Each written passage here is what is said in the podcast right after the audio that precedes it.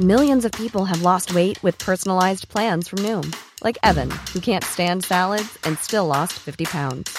Salads, generally, for most people, are the easy button, right? For me, that wasn't an option. I never really was a salad guy. That's just not who I am. But Noom worked for me. Get your personalized plan today at Noom.com. Real Noom user compensated to provide their story. In four weeks, the typical Noom user can expect to lose one to two pounds per week. Individual results may vary. Millions of people have lost weight with personalized plans from Noom, like Evan, who can't stand salads and still lost 50 pounds. Salads, generally, for most people, are the easy button, right? For me, that wasn't an option. I never really was a salad guy. That's just not who I am. But Noom worked for me. Get your personalized plan today at Noom.com. Real Noom user compensated to provide their story. In four weeks, the typical Noom user can expect to lose one to two pounds per week. Individual results may vary. This is Paige, the co-host of Giggly Squad, and I want to tell you about a company that I've been loving, Olive and June. Olive and June gives you everything that you need for a salon quality manicure in one box. And if you break it down, it really comes out to $2 a manicure, which is absolutely insane. It's also so easy to get salon worthy nails at home with Olive and June. The difference between how your nails used to look when you did them yourself and now with the Manny system is a complete game changer. The best thing about Olive and June too is it's a quick dry, dries in about one minute, lasts for five days, and full coverage in up to one to two coats. Visit oliveandjune.com slash perfect Mani 20 for 20% off your first system. That's oliveandjune.com slash perfect Mani 20 for 20% off your first system.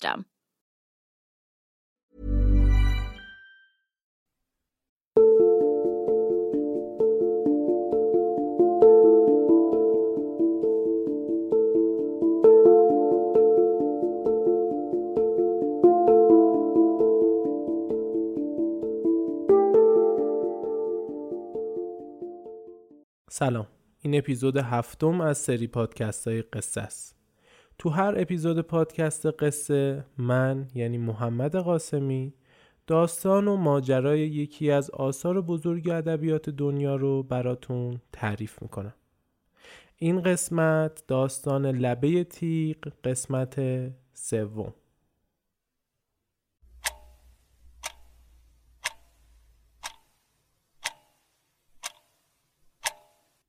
تو اپیزود قبل لری و ایزابل از هم جدا شدن و هر کدوم راه خودشونو رفتن. ده سالی سامرست از لری خبر نداشت.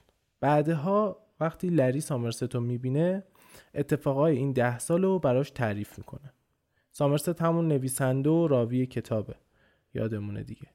لری از پاریس به معدن زغال سنگ تو شمال فرانسه میره. از این دهکده که فقط به خاطر معدن ساخته شدن. می‌خواست چند وقتی به ذهنش استراحت بده. به خاطر همین تصمیم گرفت یه مدتی کار یدی کنه و کار ذهنی رو بذاره کنار.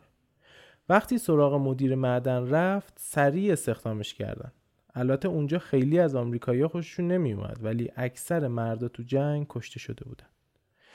و خب طبیعتا نیرو کم داشتن.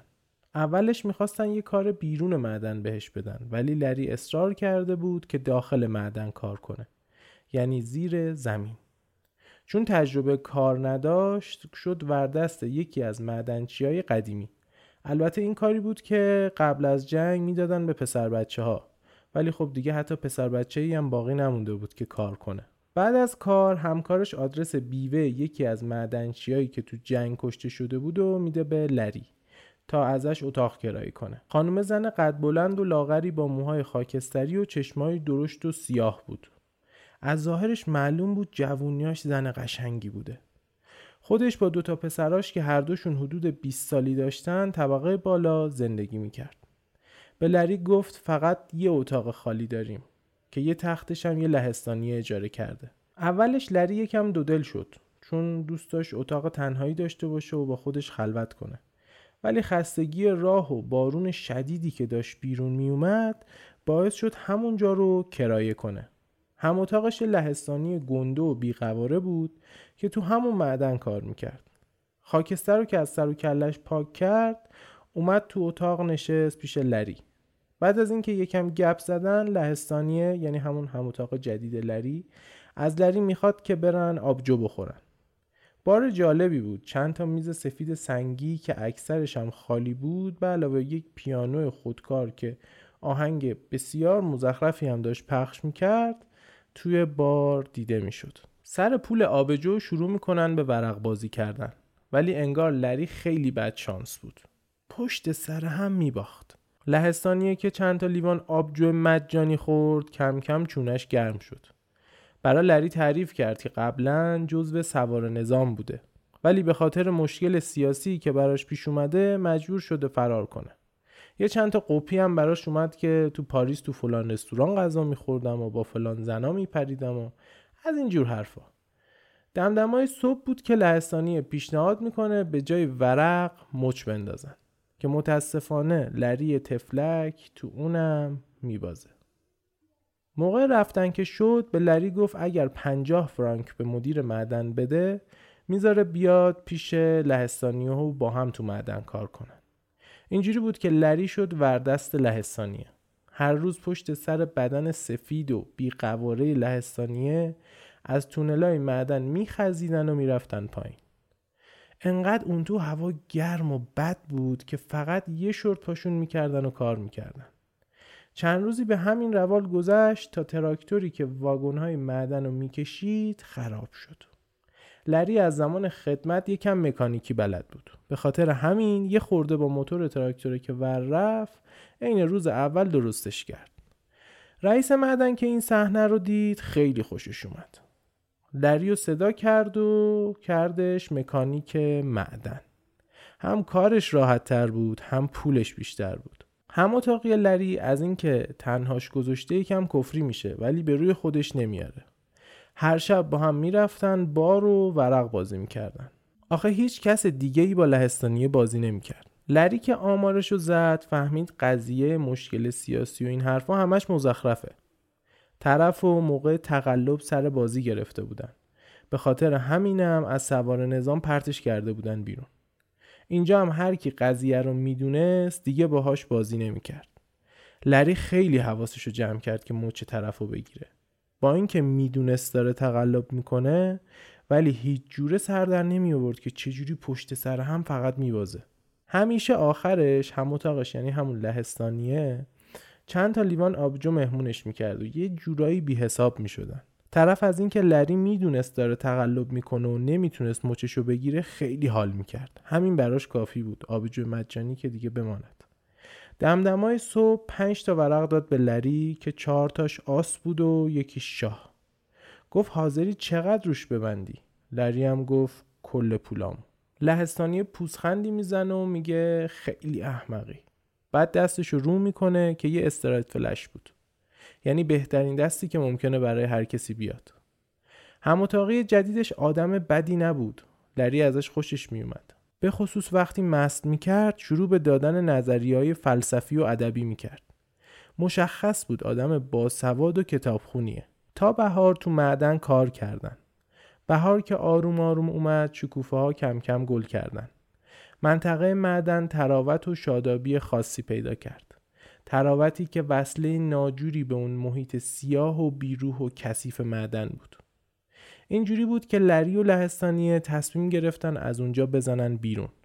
کنار رود راین رو گرفتن و رفتن پایین. تو مسیر لهستانیه با لری آلمانی کار می‌کرد. هرچی جلوشون سبز می‌شد براش معنی می‌کرد. مثلا می‌گفت این گاوه به آلمانی میشه فلان. چه می‌دونم دهکده میشه این. همینجوری زبان کار کردن تا وقتی رسیدن به کلن دیگه تقریبا لری نیازهای اولیش رو با زبان آلمانی می‌تونست برطرف کنه. یه سه ماهی همینجوری با هم ول چرخیدن. از کنار تاکستانهای سرسبز رد می‌شدن. شبا روی پشته کاها میخوابیدن و آسمون پرستاره آلمان رو تماشا می‌کردن. تا اینکه اولای تابستون دیگه پولشون ته کشید. اتفاقی تو مسیرشون در یکی از خونه های روستایی رو زدن. در کمال تعجب اون دوتا رو استخدام کردن. آخه اون طرفا کسی از آمریکایی خوشش نمیومد همه لهستانیه رو می‌خواستن و دست رد به سینه لری می‌زدن. صاحب خونه پیرمرد آلمانی بود که با زن جوونش و عروسش زندگی می‌کرد. پسرش تو جنگ کشته شده بود و ازش یه بچه کوچیک مونده بود. مزرعه بزرگی بود. کارش هم کم نبود. ولی نسبت به کار معدن خیلی سبکتر بود. خونه اتاقای زیادی داشت ولی به لری و رفیق لهستانیش گفتن که باید تو انبار بخوابن. انگار پیرمرده دوست نداشت خیلی کارگرا با خانوادش در ارتباط باشن. زن اول صابخونه مرده بود. اینی که الان باهاش زندگی می‌کرد زن دومش بود که حدوداً 20 سالیش می‌شد. دقیقا همسن سال عروسش. این عروس و مادر شوهر خیلی با هم مشکل داشتن. زن صابخونه دختر روستایی و فقیری بود. ولی عروس بیوهشون از خانواده ثروتمندی بود که اتفاقا تحصیلات خوبی هم داشت. به خاطر همین آبشون توی جوب نمی‌رفت. عروس بیوه خونه خیلی زن مذهبی بود. هر یک شنبه کلیسا بود. همیشه پلاک شوهرش رو دور مچش میپیچید. همون شوهرش که گفتیم تو جنگ کشته شده.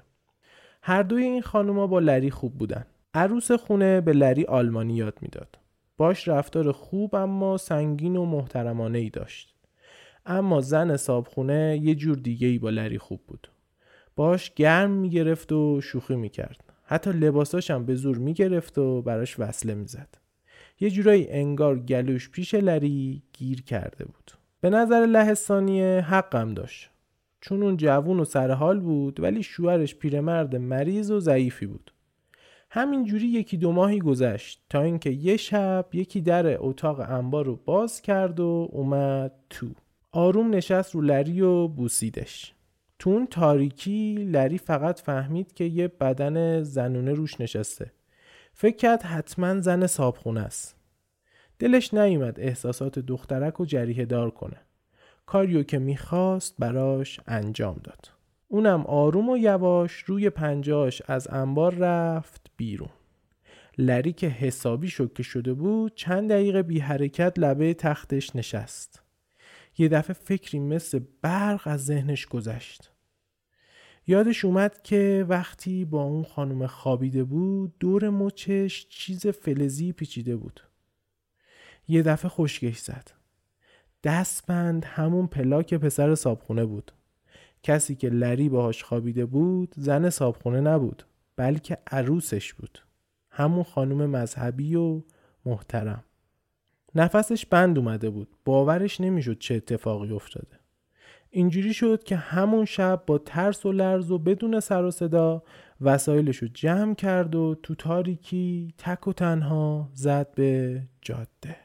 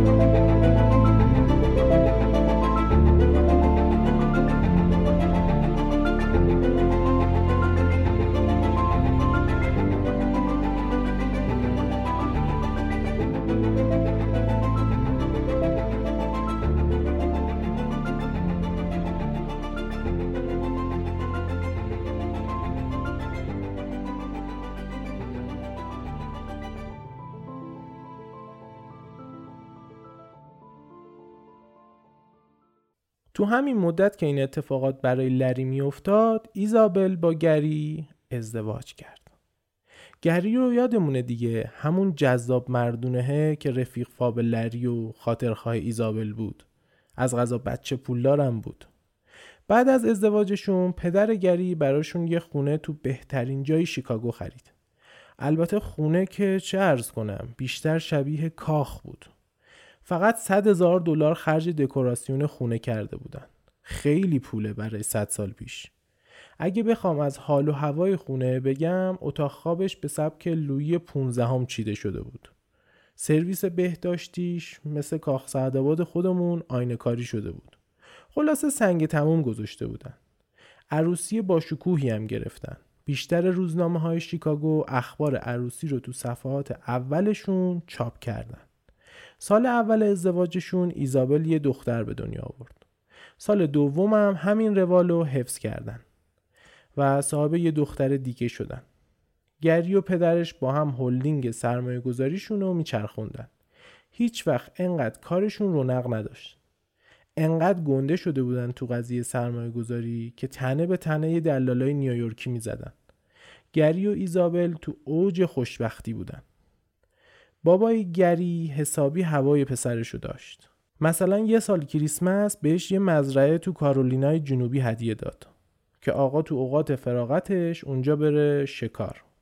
پدر گری واقعا آدم کار درستی بود. تو این چند سال سرمایه مادر ایزابل و الیوتو براشون چند برابر کرده بود. تقریبا همه اون اطراف پولشون رو داده بودن دست این پدر و پسر. تو این مدت که لری داشت سفر می‌کرد و ایزابل و گری مشغول زندگی کردن بودن الیوت حسابی پا به سن گذاشته بود. الیوت رو یادمونه دیگه همون دلال تابلو نقاشی و دایه ایزابل. دیگه خیلی کسی رقبت نداشت باهاش رفت و آمد کنه. خیلی به مهمونی های خاصی دعوت نمی‌شد. البته هنوز آدما به مهمونیاش می اومدن ولی برای دیدن همدیگه می اومدن بیشتر تا دیدن الیوت. دقیقا مثل جوونی های خودش جوونک هایی که با معرفی نامه الیوت وارد حلقه مهمونی های پاریسی شده بودن ازش زده بودن جلو. دیگه تحویلش نمی گرفتن این خیلی الیوت رو عصبانی می کرد مهمونی های پاریسی پر شده بود از آدم های تازه به دوران رسیده. که به قول نویسنده فرانسوی رو با لحجه لاتا صحبت می‌کردن. دیگه خبری از اون اعیان و اشراف اتو کشیده نبود. این پاریسی نبود که الیوت عاشقش شده بود. اینطوری شد که الیوت تصمیم گرفت به سواحل جنوب ایتالیا بره. جایی که هنوز بافت اشرافی خودشو حفظ کرده بود. الیو تو این مدت با پولی که پیش گری گذاشته بود تونست بدون زحمت 50 هزار دلار پول در بیاره. به خاطر همین با دست و بال باز ویلای باب میلشو خرید. از اونجا که خونه وسط باغ سلیقه دهاتی و سطح پایینی برای الیوت به حساب می اومد رفت کنار دریا و دو تا ویلا خرید و با هم قاطیشون کرد. لوکیشن دقیق خونه جدید الیوت رو اگه بخوام براتون بگم میشه شهر ریویرا البته احتمالا من تلفظشو دارم بدجوری سلاخی می‌کنم ولی اینو اگه search کنین تو گوگل می‌بینید که یه ساحل خیلی خوشگل سنگیه. از اینا که از هر طرف یه view فوق‌العاده داره. جوری که ساعتها دوست داری فقط بشینی و زل بزنی بهش. خلاصه الیوت یه خونه با امکانات رفاهی کامل و البته تجملات فوق‌العاده زیاد تو این جای رویایی ساخت و ساکن شد. چند سالی دنیا باب میل خانواده ایزابل چرخید. تا یه دفعه تو 23 اکتبر 1929 بازار نیویورک سقوط کرد. یعنی همون سهشنبه سیاه وال استریت. بزرگترین سقوطی که ایالات متحده تا به حال تجربه کرده. انقدر این سقوط بزرگ بود که تقریبا تمام کشورهای صنعتی دنیا ده سال رفتن تو رکود. این اواخر جهش های شدید وال استریت باعث شده بود معامله گرا ریسک پذیرتر بشن و پول بیشتری رو وارد بازار کنن. هلدینگ پدر گری هم از این قاعده مستثنا نبود. تازه گری بدون اینکه به پدرش بگه سرخود سرمایه سنگینی رو تنهایی وارد کرده بود. گری اینا تقریبا به خاک سیاه نشستن. سرمایهشون از بین رفت هیچ مجبور شدن حتی املاک شخصیشونم بفروشن بدن به سرمایه گذارا آخه پدرگری مهمترین چیز براش اعتماد مردم بود نه پول. البته شاید فکر کنین چه آدم سخاوتمندی ولی ریشه این داستان احتمالا توی خودپسندی این بزرگوار بوده. ترجیح می‌داد به خاک سیاه بشینه ولی سهامداراش ضرر نکنن. چند وقت بعد پدر گری بعد از یه کار سنگین و ورزش سخت سکته کرد و مرد. اینجوری شد که تمام بار این روزای سخت به دوش گری افتاد.